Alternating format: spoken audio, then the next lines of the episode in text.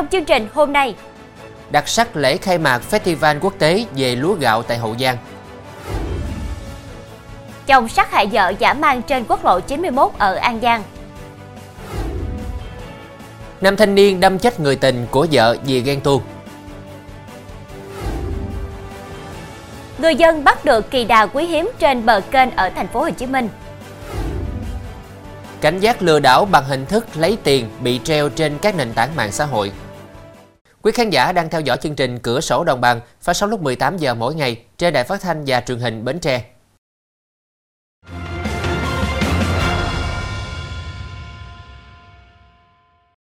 Thưa quý vị, tối qua, lễ khai mạc Festival Quốc tế ngành hàng lúa gạo Việt Nam Hậu Giang năm 2023 đã diễn ra hoành tráng tại thành phố Vị Thanh, tỉnh Hậu Giang. Đây là lần đầu tiên sự kiện lúa gạo quy mô cấp quốc tế được tổ chức tại Việt Nam. Lễ khai mạc diễn ra với các hoạt cảnh được dàn dựng công phu, thể hiện những nét đẹp của người nông dân Việt Nam gắn liền với cây lúa từ xưa đến nay. Phát biểu khai mạc, Bộ trưởng Bộ Nông nghiệp và Phát triển Nông thôn Lê Minh Hoàng bày tỏ sự tự hào về vị thế nhóm gạo ngon nhất thế giới của Việt Nam. Từ chạy gạo từng bữa, Việt Nam trở thành một trong những nước xuất khẩu gạo hàng đầu. Ông khẳng định xây dựng một nền sản xuất kinh doanh có trách nhiệm với con người và môi trường, góp phần tích cực vào ổn định an ninh lương thực thế giới là mục tiêu chiến lược, là sự cam kết của ngành hàng lúa gạo Việt Nam. Lễ khai mạc diễn ra với các tiết mục văn nghệ, hoạt cảnh được dàn dựng công phu, thể hiện những nét đẹp của người nông dân Việt Nam gắn liền với cây lúa từ xưa đến nay. Tất cả đã để lại dấu ấn đậm nét cho các đại biểu, khách mời và bạn bè quốc tế về đất nước, con người và nền văn minh lúa nước Việt Nam. Trong khuôn khổ festival, chuỗi các sự kiện hội thảo, triển lãm, trưng bày cũng đã được diễn ra liên tục, bắt đầu từ ngày 11 tháng 12 và tiếp diễn đến hết ngày 14 tháng 12 là điểm đến thu hút sự quan tâm của người dân và du khách. Từ Hải Phòng vào Vĩnh Long cho dây lãi nặng, Phạm Văn Mạnh sinh năm 1985, ngụ huyện An Dương, thành phố Hải Phòng, vừa bị công an tỉnh Vĩnh Long tạm giữ hình sự để điều tra về hành vi cho dây lãi nặng trong giao dịch dân sự. Theo công an, Mạnh cho người khác vay tiền với hình thức thu lãi ngày, mức thu lãi là 1% một ngày, tương đương 30% một tháng, 360% một năm, thu phí dài 0,5% và góp ngày lãi đầu tiên. Trước đó, Công an tỉnh Vĩnh Long đã bắt giữ Mạnh khi đang thực hiện hành vi cho vay tiền tại khu vực phường Trường An, thành phố Vĩnh Long. Tiến hành khám xét nơi ở của Mạnh, lực lượng công an đã tạm giữ 7 giấy chứng nhận quyền sử dụng đất mang tên người khác, cùng nhiều loại giấy tờ có liên quan đến việc cho vay. Qua làm việc, Mạnh cho biết cho vay với hình thức thu lãi ngày, mức thu lãi là 1% một ngày, tương đương 30% một tháng, 360% một năm, thu phí vay 0,5% và góp ngày lãi đầu tiên. Thưa quý vị, cho rằng vợ có quan hệ tình cảm với người khác, Nguyễn Văn Dũng, 48 tuổi, ngụ tại ấp Bình Hưng 2, xã Bình Mỹ, huyện Châu Phú, tỉnh An Giang, đã lên kế hoạch ra tay sát hại vợ. Dũng đến công ty rủ vợ đi uống nước rồi bất ngờ đâm nhiều giác ngay trên đường. Cơ quan cảnh sát điều tra công an tỉnh An Giang cho biết đang tạm giữ hình sự Nguyễn Văn Dũng về hành vi giết người. Theo thông tin ban đầu, khoảng 12 giờ 45 phút hôm qua, chị Lê Thị Cẩm, vợ Dũng, điều khiển xe máy chở Dũng phía sau, lưu thông trên quốc lộ 91 khi đến đoạn thuộc khu vực tổ 17, ấp Bình Hưng 2, xã Bình Mỹ, huyện Châu Phú, Dũng lấy cây dao Thái Lan thủ sẵn trong người, đâm nhiều nhát vào người vợ, khiến nạn nhân gục tại chỗ. Được người dân đưa đi cấp cứu nhưng đã tử vong trên đường đến bệnh viện. Còn Dũng bị người dân bắt giữ, giao công an. Tại cơ quan điều tra, bước đầu Dũng khai nhận do nghi ngờ chị Cẩm ngoại tình với người đàn ông khác nên nảy sinh ý định giết vợ. Để thực hiện tội ác, Dũng mua một con dao Thái Lan giấu trong người rồi đến công ty chị Cẩm làm, rủ đi uống nước khi vừa đi được một đoạn thì ra tay sát hại chị Cẩm. Chỉ sang thông tin đáng chú ý khác, cơ quan cảnh sát điều tra công an tỉnh Cà Mau đã quyết định khởi tố bắt tạm giam Bùi Vũ Khoa, 23 tuổi, ngụ thị xã Giá Rai, tỉnh Bạc Liêu, bị can gây ra vụ thảm án ba người trong một gia đình tự dông. Đối tượng Bùi Vũ Khoa khai giết vợ hờ đang mang thai và cha mẹ của chị này để giải thoát cho hai vợ chồng. Bị can Khoa khai nhận vợ chồng không có nghề nghiệp ổn định, sống nhờ vào gia đình chị này ở ấp Láng Cùng, xã Thành Phú, huyện cai Nước nên cảm thấy không được tôn trọng. Khoa nói thường bị gia đình nhà vợ nói nặng nói nhẹ nên uất ức trong lòng. Bị can cũng khai vợ từng có ý định tự tử, nhưng Khoa khuyên chờ sinh con rồi đi kiếm việc làm. Ngày qua ngày, nỗi uất ức trong lòng càng lớn, bị can có ý định giết vợ rồi tự tử để chạy thoát cho cả hai. Nhưng sau khi gây án, anh ta lại không có can đảm tự tử. Sau khi giết cả gia đình vợ, Khoa lấy hàng chục triệu đồng cùng xe máy của nạn nhân rời khỏi hiện trường. Công an tỉnh Cà Mau sau đó đã bắt Khoa khi đang lái xe lẫn trốn tại xã Định Bình, thành phố Cà Mau. Thưa quý vị, bị cáo Nguyễn Thành Thức sinh năm 1991, ngụ phường Vĩnh Lợi, thành phố Rạch Giá, tỉnh Kiên Giang, vừa bị Tòa án Nhân dân tỉnh Kiên Giang tuyên phạt 9 năm tù vì tội mua bán tàn trữ trái phép vũ khí quân dụng và tàn trữ trái phép chất ma túy. Thức từng có một tiền án về tội cố ý gây thương tích, chưa được xóa án tích. Theo cáo trạng, khuya ngày 2 tháng 12, 2022, tại phường Vĩnh Lạc, thành phố Rạch Giá, các lực lượng chức năng bắt quả tang Thức đang tàn trữ trái phép ma túy và một khẩu súng quân dụng, cùng 11 viên đạn. Thức khai nhận vào khoảng năm 2019, thông qua một người quen, Thức mua khẩu súng và đạn nói trên tại thành phố Hồ Chí Minh với giá 3 triệu đồng để phòng thân. Sau khi bị bắt cùng tăng vật, Thức bị cơ quan cảnh sát điều tra công an thành phố Rạch Giá khởi tố, bắt tạm giam về tội tàn trữ trái phép chất ma túy. Đến ngày 18 tháng 8 2023, tòa án thành phố Rạch Giá tuyên phạt Thức 7 năm tù nhưng chưa chấp hành án. Còn về hành vi mua bán tàn trữ trái phép vũ khí quân dụng, Thức tiếp tục bị cơ quan an ninh điều tra, công an tỉnh Kiên Giang khởi tố và ra lệnh tạm giam cho đến ngày đưa ra xét xử. Trong phần sau sẽ có Nam thanh niên đâm chết người tình của vợ vì ghen tuông. Người dân bắt được kỳ đà quý hiếm trên bờ kênh ở thành phố Hồ Chí Minh.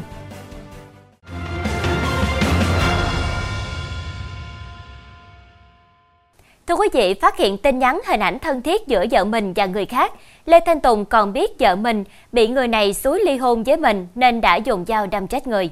Tòa án Nhân dân thành phố Đà Nẵng mở phiên xét xử sơ thẩm và tuyên phạt Lê Thanh Tùng 28 tuổi, ngụ xã Hòa Châu, huyện Hòa Giang 15 năm tù về tội giết người. Theo cáo trạng, Tùng và Nguyễn Thị Ngọc Hà, 28 tuổi, ngụ xã Hòa Châu là vợ chồng. Tháng 4 năm 2022, Hà quen Lê Công Triệu Trường Giang, 28 tuổi, ngụ tỉnh Quảng Trị và nảy sinh tình cảm. Ngày 20 tháng 5, Tùng và cha Tùng phát hiện tin nhắn, hình ảnh của Hà và Giang. Tùng cũng biết Giang suối Hà ly hôn chồng. Tùng bực tức, ghen tuông và cãi nhau với Hà. Mâu thuẫn vợ chồng gây căng trăm trọng, Hà có ý định ly hôn. Chiều 8 tháng 6, Tùng không liên lạc được với Hà, do hỏi người quen thì biết vợ đang ngồi nhậu với Giang và nhóm bạn tại khu du lịch sinh thái ven sông Cẩm Lệ. Tùng mang dao chạy xe máy đến, hỏi Giang lý do xúi dục vợ mình ly hôn.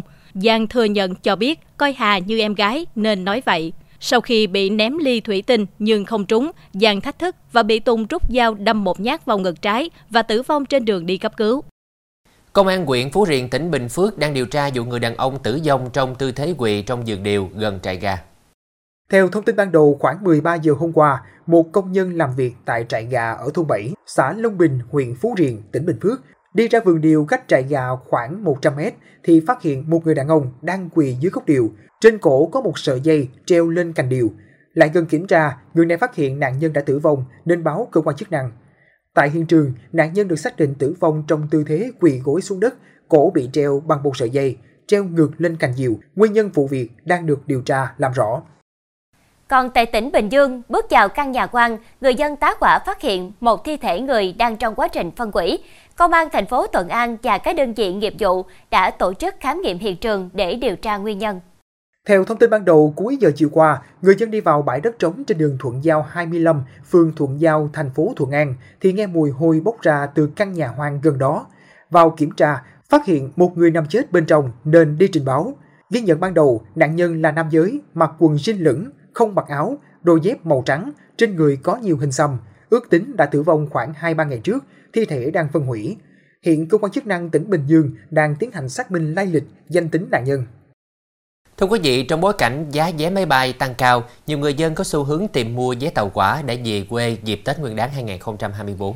Theo ghi nhận, mặc dù còn gần 2 tháng nữa mới đến Tết Nguyên đán 2024, tuy nhiên tại ga Sài Gòn đã có khá nhiều người dân đến đặt vé Tết cũng như thực hiện đổi vé sau khi đặt qua mạng.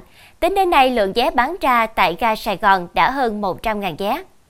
Tổng giám đốc công ty cổ phần vận tải đường sắt Sài Gòn Thái Văn Truyền cho biết, đơn vị đã tổ chức bán vé từ ngày 20 tháng 10 2023. Đến nay, tổng số vé tàu Tết đã bán trên 100.000 vé. Theo kế hoạch, công ty dự kiến cung ứng chiều thành phố Hồ Chí Minh đi Hà Nội 10 ngày trước Tết và chiều Hà Nội đi thành phố Hồ Chí Minh 15 ngày sau Tết, khoảng 390 chuyến tương đương hơn 200.000 chỗ. Như vậy, hơn 50% số lượng vé tàu Tết đã được bán ra. Ngành đường sắt cũng cho biết, các tàu chạy vào các ngày giờ cao điểm hầu như đã kín chỗ. Với khách hàng đi vào những ngày không cao điểm, thì lượng vé vẫn còn dồi dào, đồng thời vẫn đang áp dụng nhiều chính sách ưu đãi để hỗ trợ hành khách đi tàu. Được biết, ngành đường sắt tiếp tục phát hành thẻ khách hàng thân thiết trong năm 2024, gia tăng hậu mãi, giảm giá vé cho khách hàng. Thưa quý vị, trong lúc đứng trước nhà nhìn ra bờ kênh Tham Lương, người dân sống tại quận Gò Vấp, thành phố Hồ Chí Minh đã phát hiện một con kỳ đà, liền bắt giữ và bàn giao cho lực lượng kiểm lâm. Theo cán bộ kiểm lâm, đây là con kỳ đà qua nặng khoảng 3,5 kg. Con vật nằm trong nhóm 2B động vật rừng nguy cấp, quý hiếm và nằm trong danh sách đỏ động vật Việt Nam. Theo ông Đậu Việt Hà, ngụ quận Gò Vấp, chiều 8 tháng 12, ông phát hiện một con kỳ đà bò kiếm ăn tại khu vực bờ kênh Tham Lương. Sợ con kỳ đà bị bắt làm thịt, ông cùng một người hàng xóm đã bắt nhốt vào lòng và trình báo lực lượng kiểm lâm. Chi cục Kiểm lâm thành phố Hồ Chí Minh sau đó tiếp nhận con kỳ đà hoa thuộc nhóm 2B trong danh mục động vật rừng nguy cấp quý hiếm được người dân bàn giao đưa về cứu hộ chăm sóc theo quy định. Hiện con kỳ đà được đưa về trạm cứu hộ động vật hoang dã ở huyện Củ Chi. Thưa quý vị, tối qua tại quán trường Ngọ Môn, Đại Nội Quế, Ủy ban nhân dân tỉnh Thừa Thiên Huế và Đại sứ quán Pháp tại Việt Nam tổ chức dạ tiệc âm thanh ánh sáng Quế Bài Lai The Light Show. Trong hơn 2 giờ biểu diễn, các nghệ sĩ tài năng của Pháp và Việt Nam đã biểu diễn những tác phẩm âm nhạc mới lạ, kết hợp âm nhạc hiện đại và nhạc cụ truyền thống Việt Nam, cùng với màn trình diễn ánh sáng 3D mapping vô cùng độc đáo. Hệ máy chiếu với cường độ sáng 300.000 lumens cùng hệ thống âm thanh cao cấp đã giúp cho buổi biểu diễn của nghệ sĩ Sebastian Tillier và nhóm nhạc Lambox đến từ Pháp trở nên độc đáo. Đặc biệt những hình ảnh 2D và 3D siêu thực được thiết kế đồ họa dành riêng cho đại nội, đồng bộ với các sáng tạo âm nhạc đã tạo nên ấn tượng mạnh mẽ với người xem. Trong các màn trình diễn, Phượng Hoàng trở thành biểu tượng chính, thể hiện nét đẹp thơ mộng, cuốn hút của mùa thu.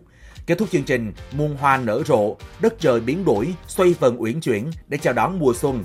Năm 2023 đánh dấu kỷ niệm 50 năm quan hệ Việt-Pháp và cũng là dịp kỷ niệm 30 năm quần thể di tích cố đô Huế được UNESCO công nhận và đưa vào danh sách di sản thế giới.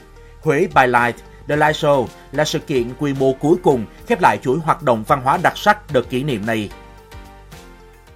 Trong phần sau của chương trình, Cụ bà cao tuổi nhất Nhật Bản qua đời ở tuổi 116. Cảnh giác lừa đảo bằng hình thức lấy tiền bị treo trên các nền tảng mạng xã hội.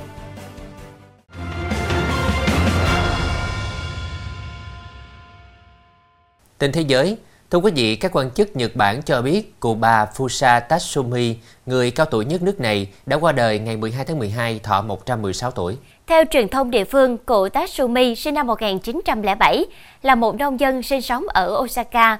Cụ đã qua đời tại viện dưỡng lão ở Osaka.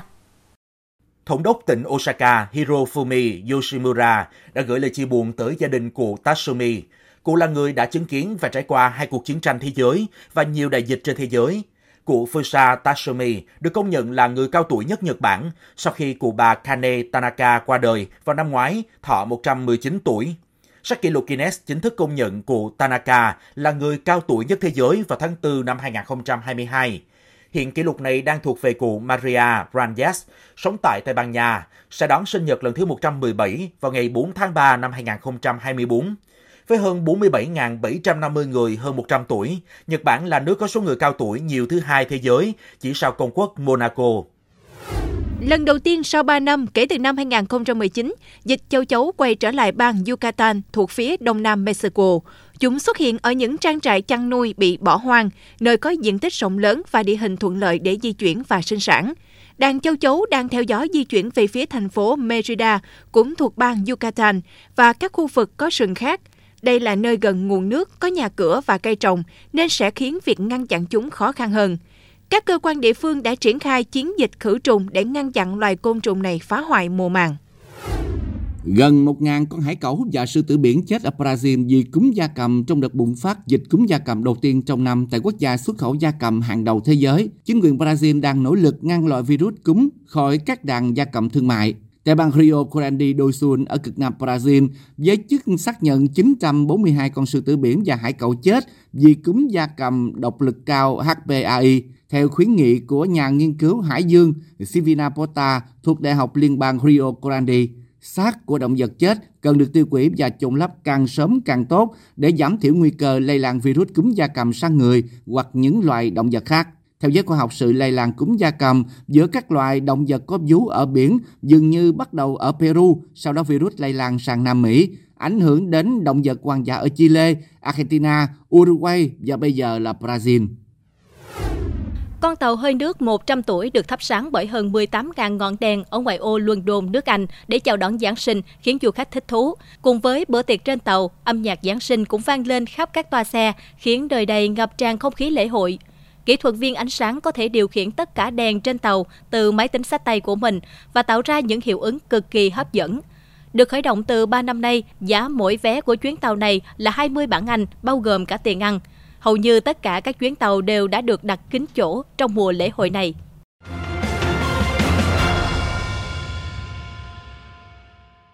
Thưa quý vị, khi bạn bị lừa và đã thực hiện chuyển tiền qua ngân hàng cho các đối tượng xấu hay mua bán hàng mà bị treo tiền trên các nền tảng mạng xã hội, hãy yên tâm, chỉ cần liên hệ với chúng tôi, chúng tôi sẽ lấy lại tiền cho bạn. Đó là những lời quảng cáo có cánh đang được các đối tượng xấu chạy quảng cáo rầm rộ trên các nền tảng mạng xã hội như Facebook, TikTok, nhưng thực chất đây là cái bẫy lừa đảo, người dân tuyệt đối không được tin theo. Một trang trên Facebook có tên Công ty luật Mai Son tự giới thiệu có liên kết với Cục Tài chính, các ngân hàng và hợp tác với Cục An ninh mạng nhằm kiểm soát triệt phá các nhóm lừa đảo trên Facebook, TikTok, Lazada, Shopee, mang tài sản về lại cho khách hàng. Nhiều người vào đây bình luận mong được công ty này hỗ trợ. Và đây là những lời quảng cáo có cánh của những đối tượng lừa đảo. Bị lừa đảo qua mạng làm sao lấy lại được tiền? Việc tự mình lấy lại số tiền bị lừa đảo là một việc không hề dễ dàng và rất khó khăn vì chúng ta không biết người lừa đảo mình là ai và hiện tại đang sống ở đâu. Anh chị nào vẫn đang bị treo tiền trên các sàn thương mại điện tử thông qua chuyển khoản ATM như Shopee, nhiệm vụ online, sàn chứng khoán, app online, Telegram mà không rút ra được muốn lấy lại thì nhắn tin riêng cho chúng tôi. Chúng tôi sẽ giúp bạn thu hồi lại số tiền gốc trên hệ thống. Trên trang web luộc.myson.net, công ty này tự nhận là đơn vị duy nhất có thể hỗ trợ các nạn nhân bị lừa qua mạng nhận lại tiền nhanh chóng nhất. Trong 6 tháng đầu năm 2023, công ty đã hỗ trợ trên 10.000 hồ sơ nhận lại hơn 700 tỷ đồng. Tỷ lệ nhận lại tiền đạt trên 95%. Ngoài trụ sở chính trên đường Lưu Quang Vũ, thành phố Hà Nội, công ty còn có trụ sở ở Lào, Campuchia, Singapore, Philippines, Indonesia, Thái Lan, Myanmar, những đối tượng này còn khẳng định có thể thu hồi tiền bị lừa đảo qua mạng mà không thu phí. Đồng thời chúng còn khẳng định sẽ tiếp nhận xử lý hồ sơ cộng tác viên Shopee, Lazada, Tiki để làm nhiệm vụ bị lừa đảo với lượng thành viên ảo lên tới vài ngàn người.